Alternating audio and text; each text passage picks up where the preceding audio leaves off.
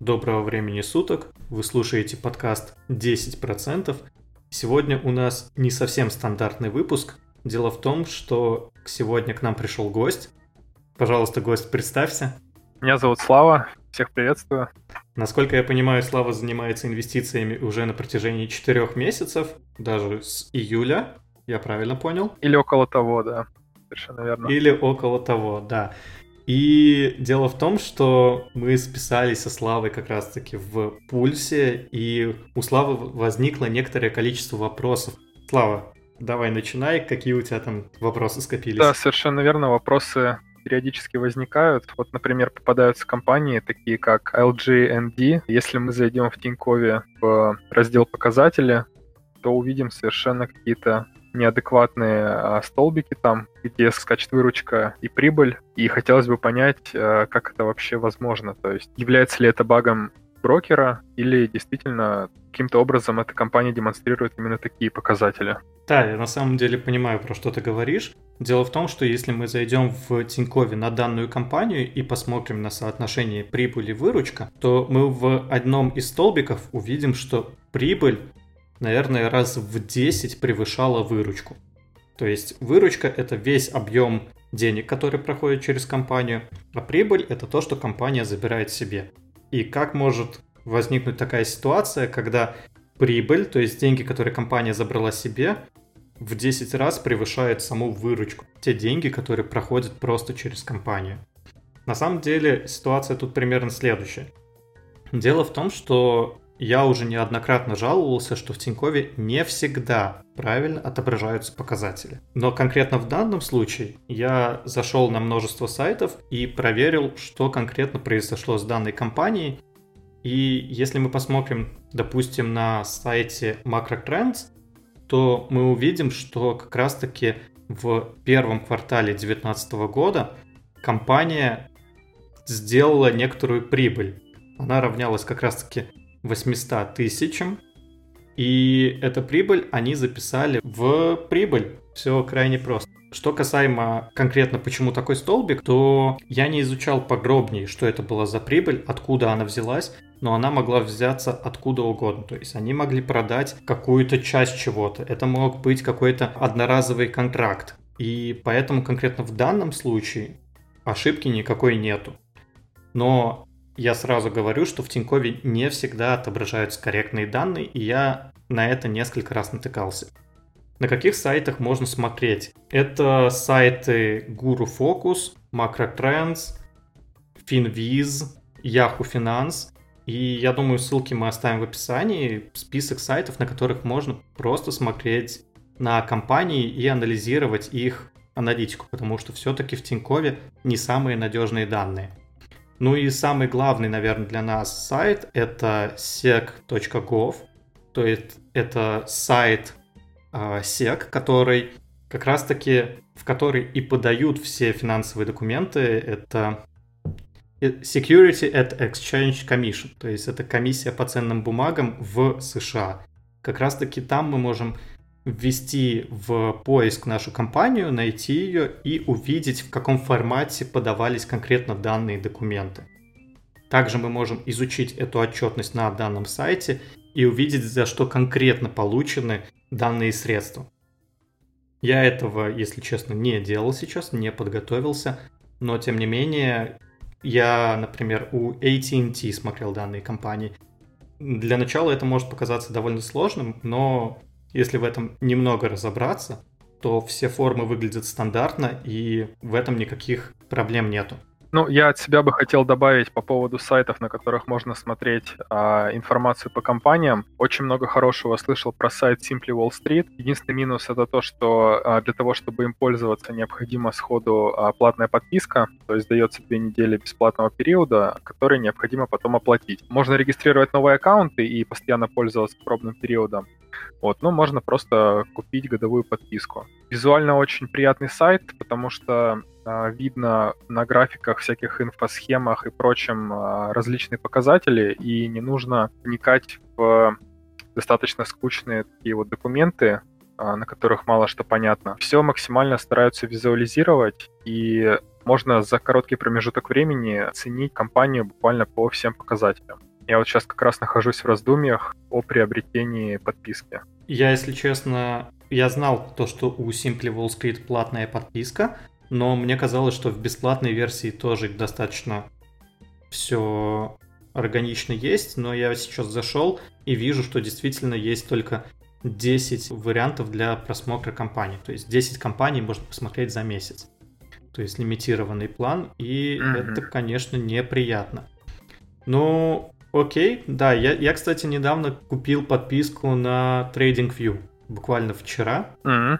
Не знаю, окупится она или нет, не столь важно, но я часто пользуюсь этим сайтом. Да, Simply Wall Street хороший сайт, с этим не поспоришь. Я, в принципе, наверное, все. Я вот пользуюсь в основном Finvizом, Yahoo. А, естественно, investic.com, TradingView. Не, ладно, у меня на самом деле довольно много сайтов, которыми я пользуюсь. Причем в разных случаях э, разными сайтами постоянно пользуюсь. Ну что ж, хорошо. Есть еще какие-то вопросы по данному конкретно вопросу? Нет, э, здесь, в принципе, все понятно. Надо просто изучать фундаментальные составляющие компании, и тогда будет просто складываться картинка о том, что на самом деле там происходит. Возможно, даже не имеет смысла обращать на нее внимание, если дополнительные какие-то другие показатели находятся в каком-то упадочном состоянии, то есть она не представляет какого-то интереса для инвестора. То есть нет смысла даже будет заострять на ней какое-то внимание дополнительно. Ну, в целом, да, если ты предполагаешь, что ты будешь инвестировать и на какое-то время, то есть не на один день, а сразу, допустим, на год, то, конечно же, нужно потратить как можно больше времени на анализ каждой из компаний и проанализировать, возможно, даже вплоть действительно до каждого отчета, который предоставлен вот на сайте SEC, который мы можем найти. Но это вариант каждого, насколько глубоко анализировать компанию, кто-то просто следует каким-то советам. Мне недавно предъявили, что я повторяю все за Васей из «Деньги не спят». Я, правда, с этим сильно не согласен, но данное шоу тоже смотрю регулярно. Ну, там не то, что прям предъявили. Что ж, а что у тебя еще там по вопросу? А, у меня есть такой вопрос. То есть сейчас а, такой период, когда уже буквально через месяц наступит Новый год. И, как правило, а, данное событие сказывается на многих сферах вообще жизни людей. И интересно, как вообще а, ведет себя рынок в период перед Новым годом и в целом, в принципе, как ведет себя рынок в течение всего года. То есть есть ли какие-то закономерности, какие-то периоды ежегодных событий, когда можно говорить, что вот, как правило, весной рынок там больше растет, там осенью больше падает и так далее. То есть как ведет себя рынок в течение года и под Новый год в частности. Смотри, в основном вот в целом рынок, как правило, он растет. Особенно то, что мы видели вот в 2019 году, когда рынок вырос на 30%, это, конечно, как что-то феноменальное. Но рынок растет в среднем, но на 5, может быть 6, 7% в год. Это, в принципе, такие нормальные цифры, и это очевидно, потому что рынок расширяется, компании выходят, допустим, на Индию, на Африку, на какие-то страны, где не пользуются пока что, допустим, телефонами, но вот постепенно начинают пользоваться, и люди начинают покупать и айфоны, значит, Apple зарабатывает больше. Это что касаемо, в принципе, как оно по сути идет вот в среднем. Что касаемо каких-то периодов.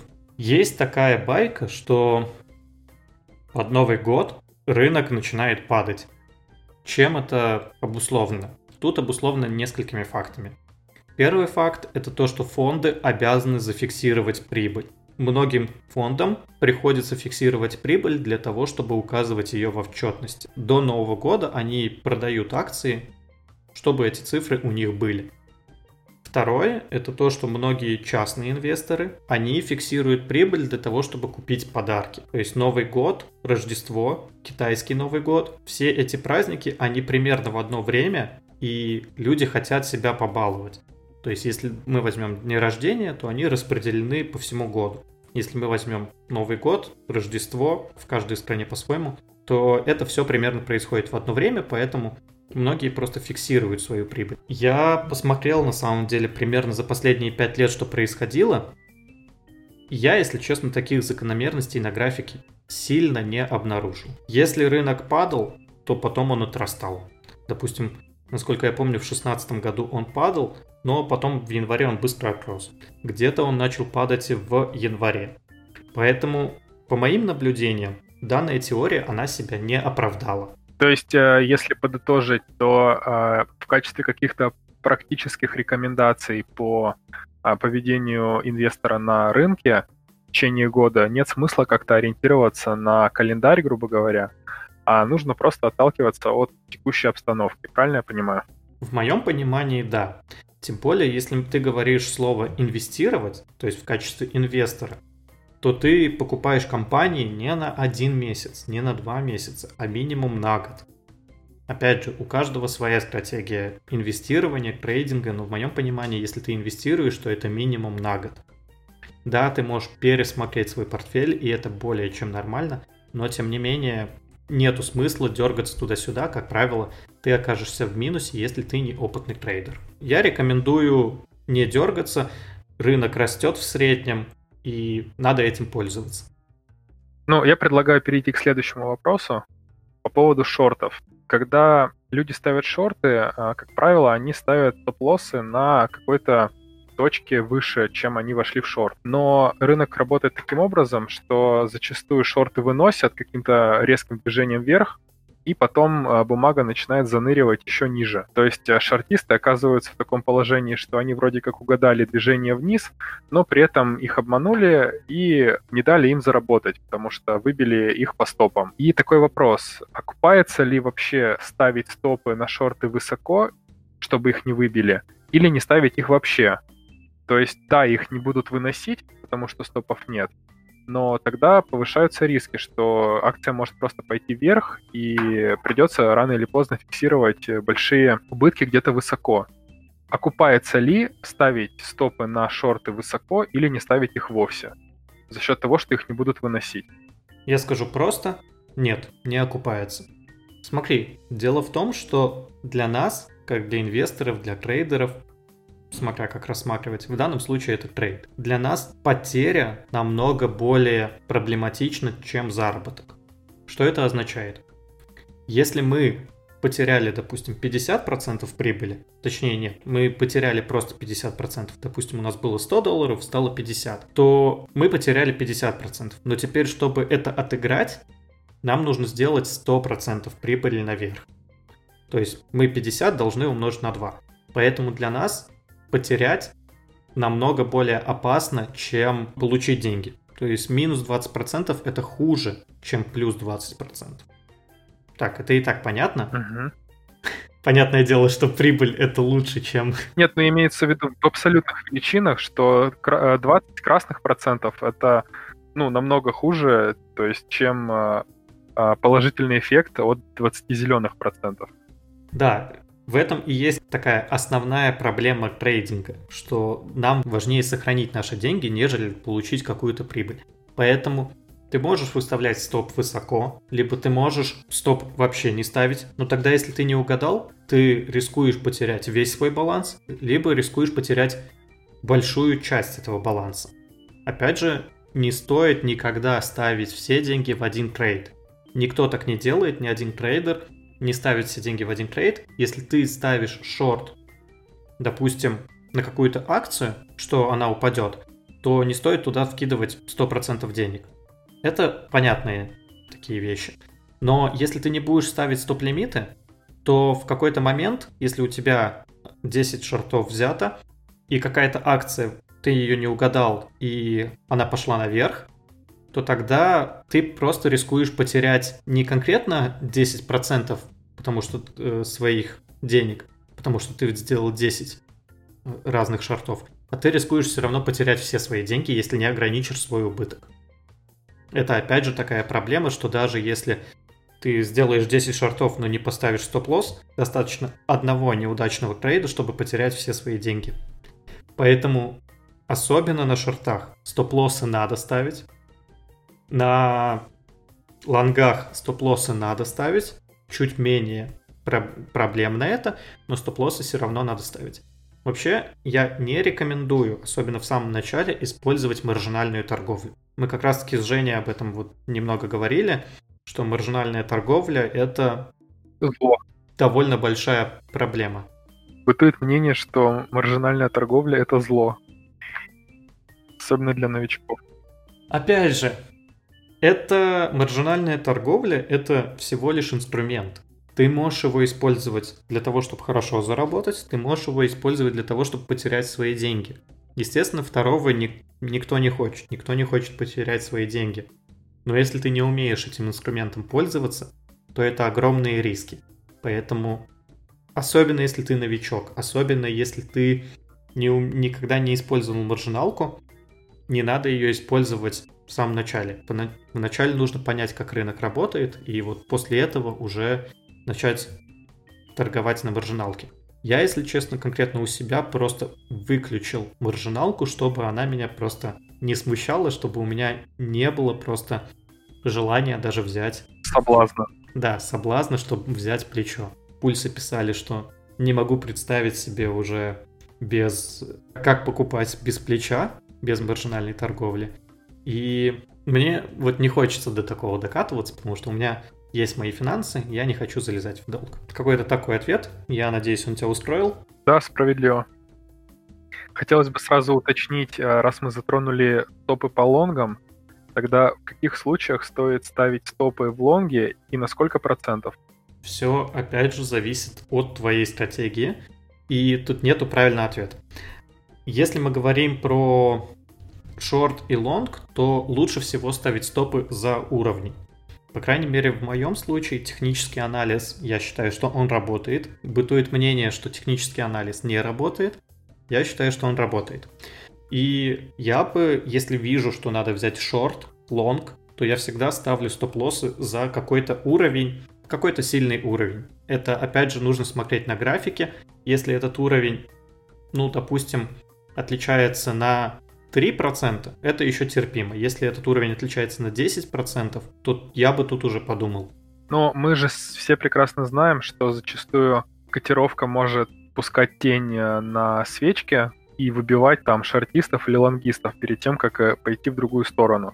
То есть там э, на свечном графике получается, что тело свечи небольшое, а тень свечи очень большая, там в 10 раз больше, чем сама свеча и она просто выносит все стопы и потом делает то, что ей вздумается.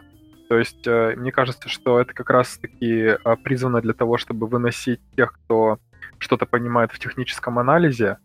И как быть в таком случае? То есть эм, никому не хочется, чтобы его обманывали. Смотри, э, скажем так, я это очень часто видел на крипторынке, на обычном рынке я такое тоже видел, но не скажу, если честно, что очень часто. Но да, такие случаи бывают. Ты можешь просто взять стоп побольше, но я бы, опять же, не рекомендовал это делать. Такие случаи бывают. Я для себя сам еще, если честно, не ответил на вопрос, почему многие выбивают шортистов либо лонгистов. То есть для чего это вообще служит есть понимание, как работает рынок, что мы, если начнем выбивать, допустим, шортистов, то мы можем пойти еще немного вверх на том, что шорты начинают закрываться, и взять шорт чуть повыше. Но я все равно для себя не совсем ответил, для чего это вот большим китам и таким крупным рыбкам, так сказать, нужно выбивать именно эти шорты. В целом, от этой истории никуда не деться. И тут единственный ответ это брать топ-лосс побольше. Но, опять же, это если ты готов рисковать. Я не рекомендую этого делать. Мне кажется, это плохая стратегия, особенно если ты только начинаешь. То есть, если выбьет, коснется, допустим, свеча, этиль свечи коснется нашего уровня и выбьет наш шорт, в таком случае, да, это печально, мы можем перезайти вот, кстати, один из вариантов это просто перезайти. Есть специальные сервисы, я, к сожалению, не помню сейчас, что это за сервисы, которые автоматически торгуют. То есть ты можешь взять, установить какую-то цель. Взять, допустим, шорт. Ты берешь шорт и выставляешь стоп-лосс берешь шорт на 10 долларов, допустим, выставляешь стоп-лосс на 12. Как только у нас цена доходит до 12, срабатывает стоп-лосс, но ты можешь программу запрограммировать таким образом, чтобы как только цена опускается к 12 долларам, он снова берет этот шорт уже на 12 долларов. В общем, там есть различные стратегии, и это можно автоматизировать. Это звучит очень круто на самом деле, потому что если это действительно так, как ты говоришь, то а, когда цена идет обратно до 10, то ты отобьешь те 2 доллара, которые ты э, потерял на стопе. То есть ты даже вообще буквально ничего не потеряешь на этом, просто потому что ты зайдешь в шорт обратно а, в том месте, где сработал стоп-лосс. В целом, да, такой софт точно существует, причем я тебе больше скажу, я был в компании, которая разрабатывает данный софт, они как раз-таки находятся в Питере, и они предлагали мне сотрудничество, но это отдельная история. У этих программ есть свои проблемы. И, с одной стороны, эти проблемы решаемы, но это нужно использовать, когда ты уже более опытный игрок в рынке, когда ты готов торговать, когда ты готов тратить на это время, тогда эти инструменты можно использовать. Среднему инвестору это использовать не нужно. Я думаю, тебе сейчас это не требуется. Я, в принципе, готов с, этим согласиться. Немножко хочу дополнить вопрос про стопы. В таком случае про стопы мы поговорили, а про take profit, то есть э, если говорить о лонге, то в каких случаях вообще стоит ставить take profit э, в лонге и на сколько процентов? Опять же, все зависит от твоей стратегии. Я лично profit не ставлю, потому что мы ограничиваем нашу прибыль. Мы не знаем, до какого уровня может дорасти акции. И да, мы можем по техническому анализу посмотреть, что было в прошлом. Допустим, если акция стоила 100 долларов, потом опустилась на 50, мы можем попробовать поставить take profit на 100 долларах. Надеюсь, что оно до туда дорастет. Но лично я не люблю ограничивать свою прибыль, и я могу продать, если я вижу, что акция начала падать в цене. Тогда я лично продаю. Как правило, у тебя в портфеле не очень большое число акций. Равняется 20, 10. У меня лично в портфеле 10 акций. Хорошо, 11. Но мне хватает буквально 5 минут на то, чтобы каждый день зайти на биржу, посмотреть цену, ну, окей, на TradingView посмотреть цену и сделать для себя понимание, падает акция или нет в цене. В целом, если натренируешь глаз, то ты будешь это видеть действительно за 5 минут, ты сможешь посмотреть, ну, 5-10 акций, то есть по полминутки на акцию, это более чем реально. Я, конечно, понимаю, что это такой идеальный вариант, но это обычно работает следующим образом. Ты не торгуешь каждый день. Ты смотришь на дневной график. Если видишь какую-то закономерность, что, допустим, начало закругляться, то тогда ты начинаешь продавать. Ну, точнее, начинаешь больше анализировать, действительно ли тебе на первый взгляд показалось правильно. И если да, ты видишь, что все закруглилось, тогда продаешь, и это не требует много времени. Я, конечно, сказал, что я там каждый день смотрю по 5 минуток, но это на самом деле я сильно преувеличил. Я не смотрю на графики каждый день, потому что я позиционирую себя как инвестора. Хочу позиционировать себя как инвестора, потому что иногда рука тянется что-то купить, продать, но сейчас я свою инвест-стратегию выбрал, что я покупаю, и на какой-то срок дольше хотя бы полгода. Поэтому я пока не трогаю но у каждого своя инвест-стратегия. Я на самом деле всячески поддерживаю данную стратегию, а, ну, по крайней мере, скажем так, с высоты своего скромного опыта, я успел заметить, что когда ты начинаешь спекулировать, то у тебя возникает ощущение, что ты совершаешь огромное количество каких-то телодвижений, но при этом денег как будто больше не становится. И когда ты потом возвращаешься в те акции, когда ты, которые ты уже продал, и ты смотришь вот эти вот точки на графике, где ты из них вышел, и ты понимаешь, что если бы ты из них не вышел, то сейчас бы ты имел там на 15, на 20, на 30 процентов больше. И ты думаешь, а зачем ты из них вышел?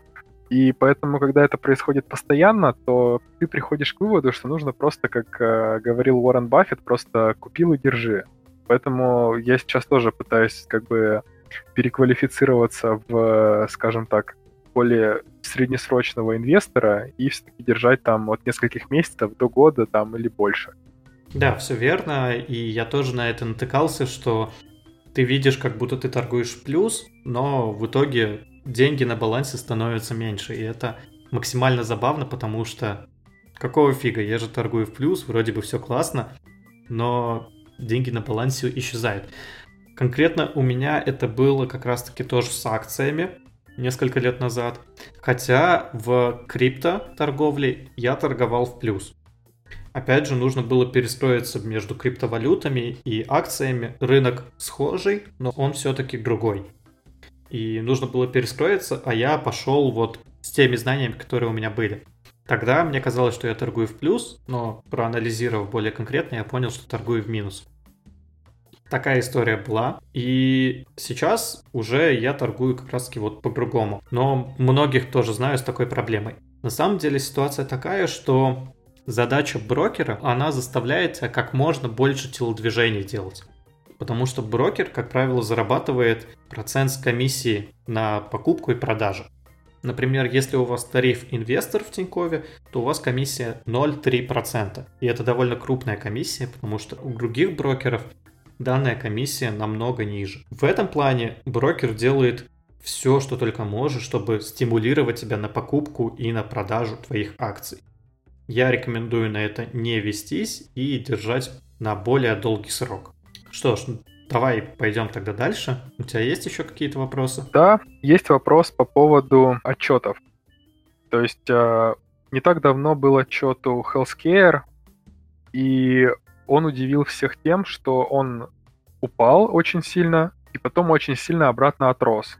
То есть он э, имел на графике форму V-образную. В то же время такие компании, которые имеют мощнейший фундаментал типа Intel, они могут упасть э, достаточно резко на отчете, а потом еще падают в течение недели еще настолько же, и потом месяц лежат просто в боковике.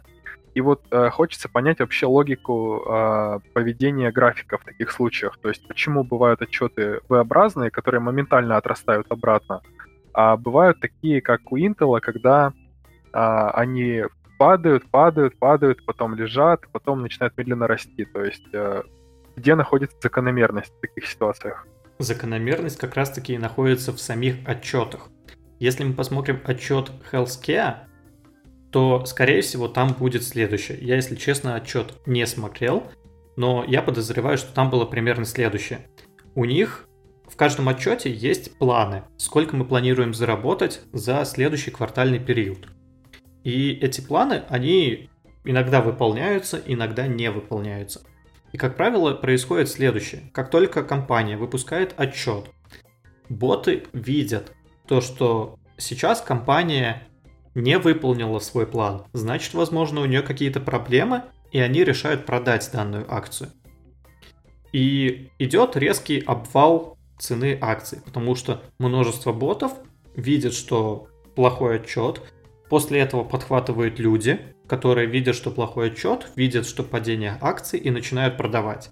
Это и есть волнообразная продажа акций, которая провоцирует обвал акций, там сразу может спровоцировать на 10-20%. Но что мы имеем реально в таком случае? Когда у нас компания, допустим, сделала какой-то неудачный период. Да, компания действительно очень плохо провела предыдущий квартал, но компания сама реально в стоимости она не потеряла. То есть у нее остается та же самая команда, у нее остаются те же самые перспективы. Они заняли уже какую-то часть рынка. И эту часть рынка в реальности они не потеряли. То есть что происходит в реальности? Был неудачный прошлый квартал, но компания из-за этого не стала стоить дешевле. Они также могут генерировать такую же прибыль, как и раньше но по какой-то причине был неудачный предыдущий квартал.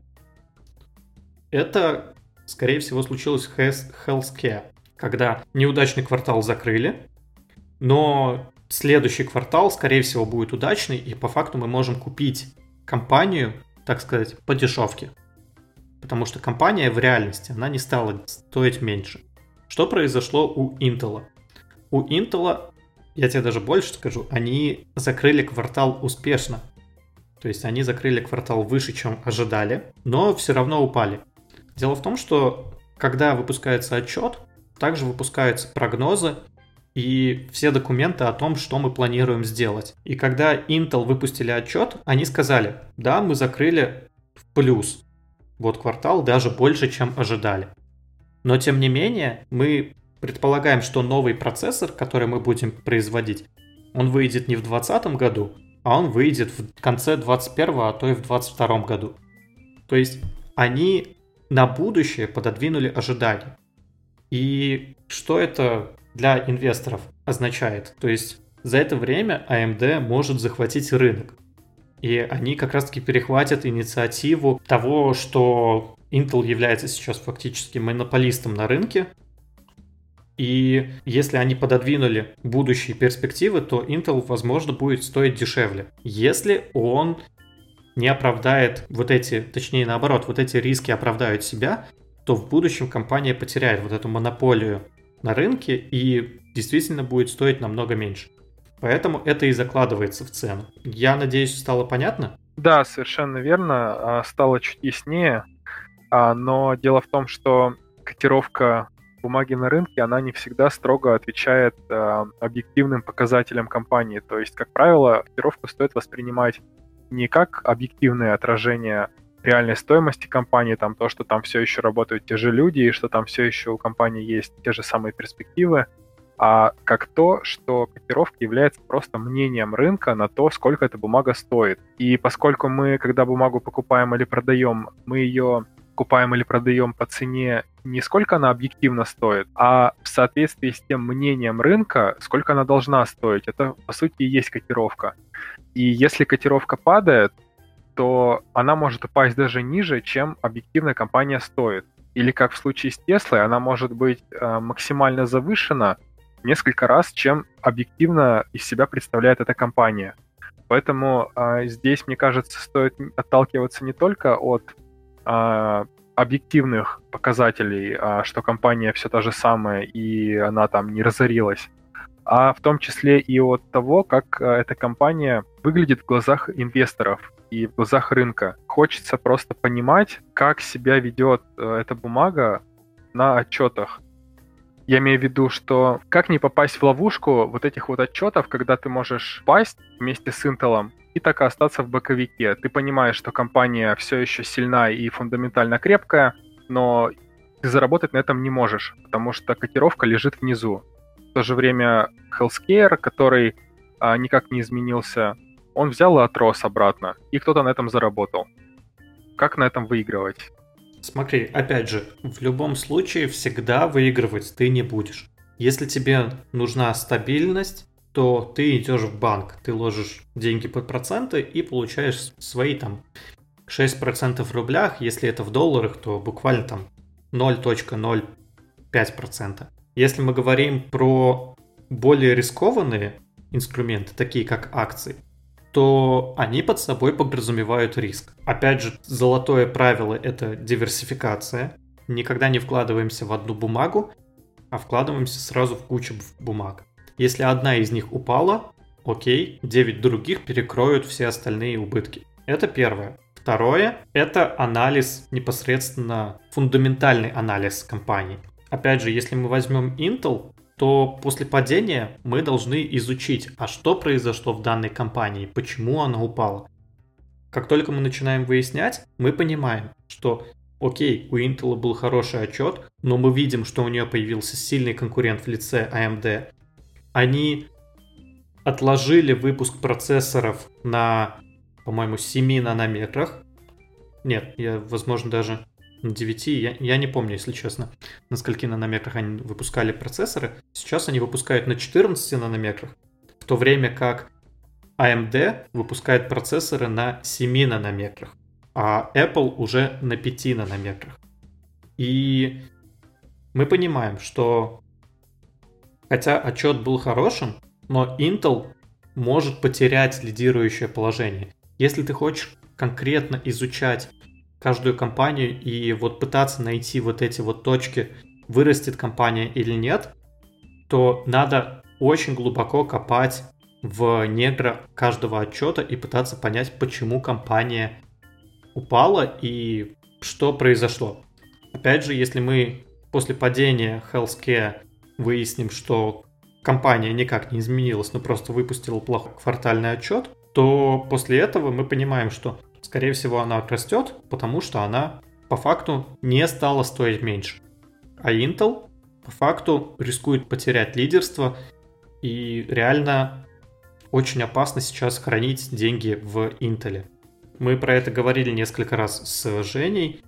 То, что Apple сейчас является законодателем мод в мире электроники, и из-за этого есть подозрение, просто идея, что многие компьютеры в будущем могут начать выпускать не на x86 процессоров, которые Intel делает, а на процессорах ARM, которых Intel сейчас не умеет делать. И это тоже риск. Поэтому нужно изучать более глобальные отчеты, и тогда мы будем понимать, растет компания или нет. Но, опять же, для этого нужно очень много времени тратить, это первое. А второе, ну, хочется сказать про диверсификацию, что нужно, ну, в тот же самый Intel изначально вкладывать не всю сумму денег. Я думаю, это и так более-менее понятно. Тогда я бы хотел задать вопрос а, по поводу компаний с хорошим фундаменталом, наподобие Intel, наподобие AT&T, Momo. А, есть фармацевтическая, правильно сказать, фармакологическая компания Gilead с тикером Guild. А вот они ходят понемногу туда-сюда, то есть ощутимых полетов никогда не было. А менее или рисковые бумаги ходят куда лучше, или вообще летают на идеях и новостях, но у них даже нет фундаментала нормального. Почему на новостях и идеях не летают те бумаги, у кого хотя бы фундаментал э, есть хороший?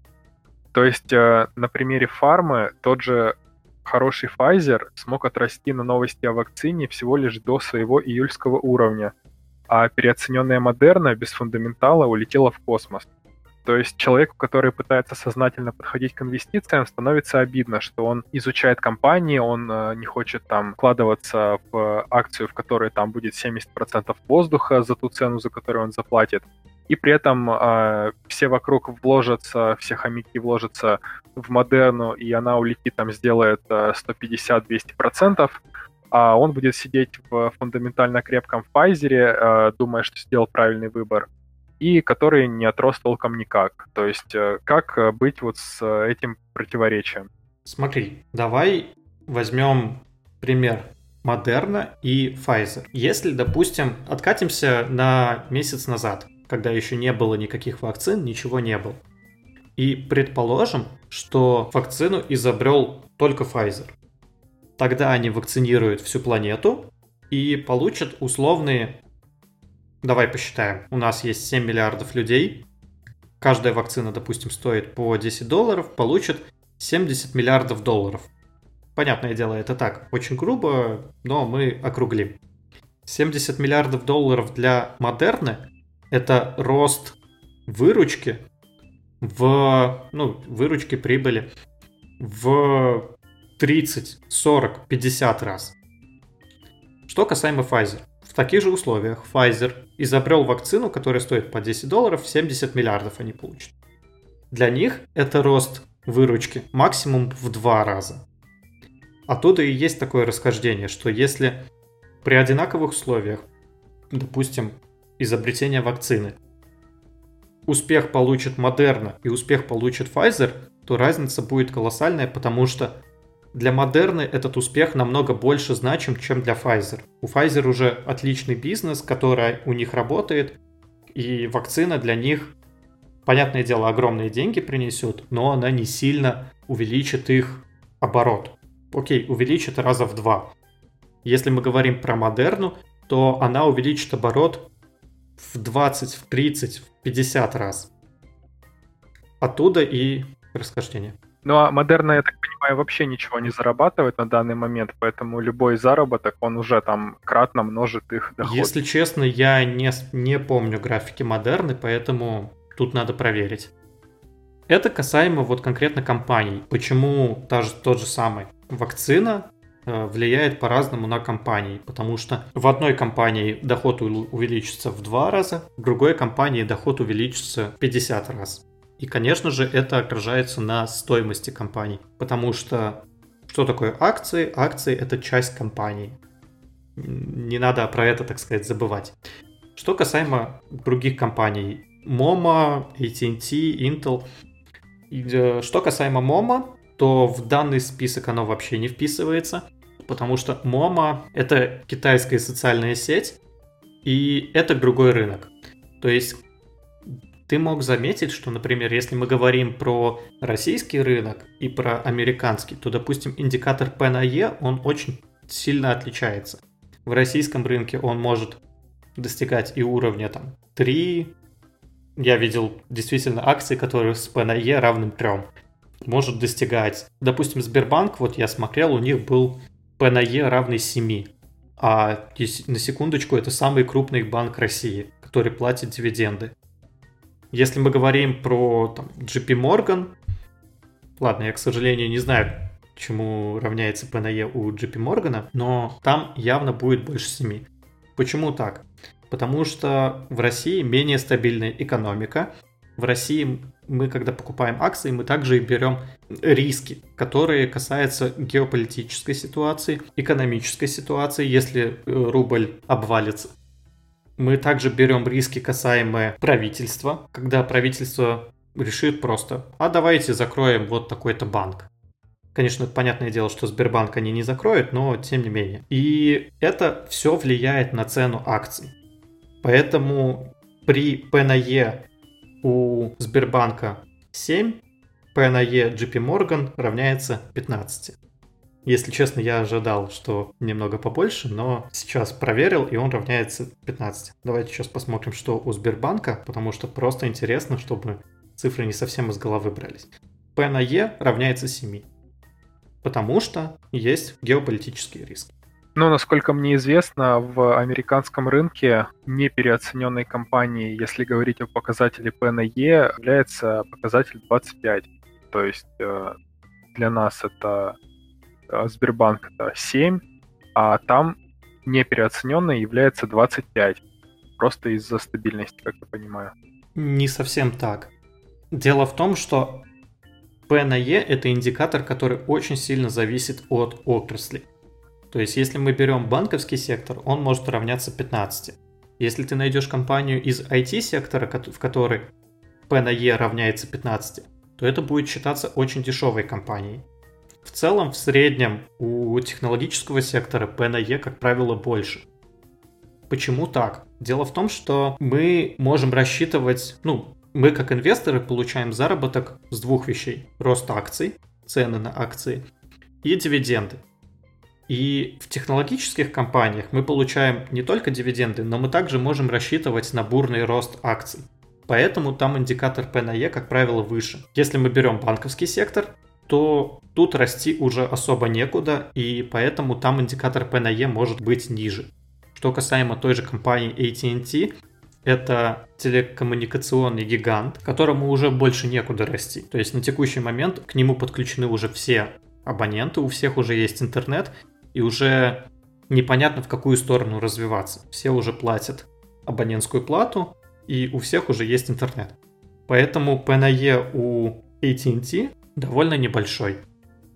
То есть все зависит, опять же, от отрасли, от э, компании, где она находится, от, в принципе, самой компании. Опять же, я этот спич про страны начал про то, что Momo — это китайский мессенджер, и поэтому мы закладываем геополитические риски в Китае. Например, как Трамп вел войну с Китаем, и часто был риск, что он запретит американским инвесторам вкладываться в китайские компании. И это довольно высокий риск. Поэтому, потому что Америка, как один из лидеров экономики, где больше всего денег, если они не смогут инвестировать в китайские компании, то сейчас, наверное, не стоит инвестировать в китайские компании. Ну, то есть это риск, который был заложен в цену. Поэтому китайские компании могут стоить дешевле по индикатору P на E, чем американские. То же самое с российскими компаниями. Это очень интересное рассуждение, с удовольствием послушал. Могу добавить только, ну, сугубо поверхностно, а, насколько мне известно, есть еще индикатор ROE, если я ничего не путаю. Он а, подразумевает э, цену, ну, опять же, то же самое соотношение, но уже не в абсолютном выражении, а в среде той э, сферы, в какой находится компания. То есть ты можешь посмотреть на основе, ну, по сравнению с конкурентами, насколько э, цена компании завышена, и уже отталкиваться от нее. То есть если на E само по себе кажется высоким, но по сравнению с конкурентами она там в два раза ниже, то можно, э, в принципе, закрыть глаза на первый показатель и э, отталкиваться от того, что на самом деле компания не так уж переоценена. И наоборот, если сам по себе на E кажется ну, высоковатым, но по сравнению с конкурентами он прям, ну, вернее, дешевым, прошу прощения, но по сравнению с конкурентами он высоковат, то, наверное, они делают что-то не так. И, наверное, лучше рассмотреть другую компанию. На самом деле я не совсем знаю, откуда ты взял вот такое описание Роя, что это относительно других компаний. Насколько я понимаю, ROE — это рентабельность собственного капитала. То есть это насколько капитал компании может зарабатывать деньги. То есть компания может владеть не только своим продуктом. Допустим, Facebook — это не только социальная сеть Facebook. Это также и Instagram, и Oculus Rift, то есть очки виртуальной реальности, и какие-то другие продукты. То же самое Google. Это не только поисковик, точнее, сейчас они называются Alphabet, это также и куча других компаний, подкомпаний. И ROE — это рентабельность капитала, то есть как компания вкладывает свои деньги, которые у нее есть в свободном обращении. Я немного это по-другому понимаю, и я бы с тобой поспорил. Ну, возможно, я заблуждаюсь, то есть, э, возможно, это не а, немного глупо себя чувствую сейчас, но если мы отбросим в сторону именно аббревиатуру, то искушенный слушатель, наверное, сможет найти а, то, о чем я пытаюсь сказать. По крайней мере, на сайте как раз-таки Simply Wall Street, там а, после такого спидометра по P на E, там показано следующее в соотношении с показателями других компаний в этой сфере. И от него тоже можно отталкиваться. Да, есть такой показатель, но опять же, прежде чем вкладываться, мы должны понять, а почему так произошло. Потому что такое может получиться абсолютно по разным причинам. Э, что касаемо данного показателя, это, опять же, один из индикаторов, который мы можем учитывать. Если честно, да, есть такой индикатор, я тоже не помню, как он называется, но не ROE. Вот я сейчас пытаюсь найти где-то на Simply Wall Street что-то подобное, но пока что у меня не получается. Возможно, нам потом подскажут, что это за индикатор. Я на него, как правило, не смотрю, но индикатор довольно интересный и довольно хороший. Я обычно делаю я не помню на каком сайте, у меня в закладках лежит.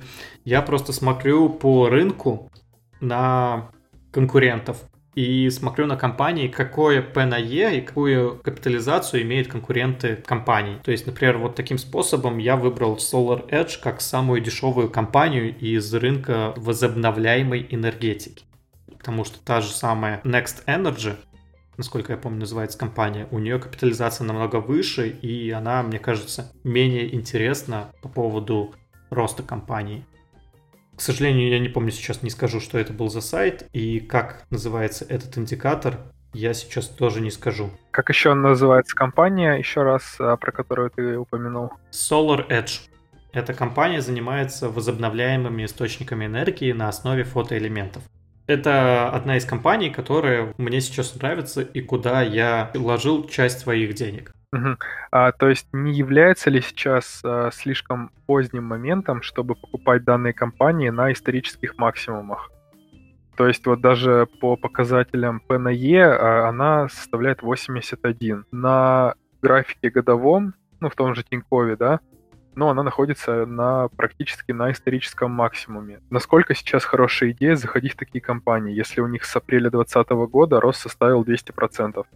Да, я понимаю, про что ты спрашиваешь. Опять же, надо смотреть на всю картину целиком. Если мы будем смотреть только на конкретную компанию, то это мало нам о чем скажет. Дело в том, что конкретно данная компания, она в каком секторе крутится? Она крутится в секторе возобновляемой энергетики. Возобновляемая энергетика, как предполагается, это все-таки будущее нашего мира. То есть мы уходим постепенно от углеводородного топлива в сторону возобновляемой энергетики.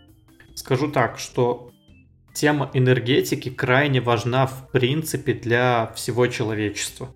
потому что мы на самом деле даже не, не замечаем, насколько глубоко пронизана наша жизнь, в принципе, энергией. То есть просто врубить лампочку свет в доме, это уже требуется огромное количество сил и трудозатрат, чтобы это заработало. И в целом, если мы будем переходить постепенно на возобновляемые источники энергии, то этот рынок исчисляется триллиардами долларов.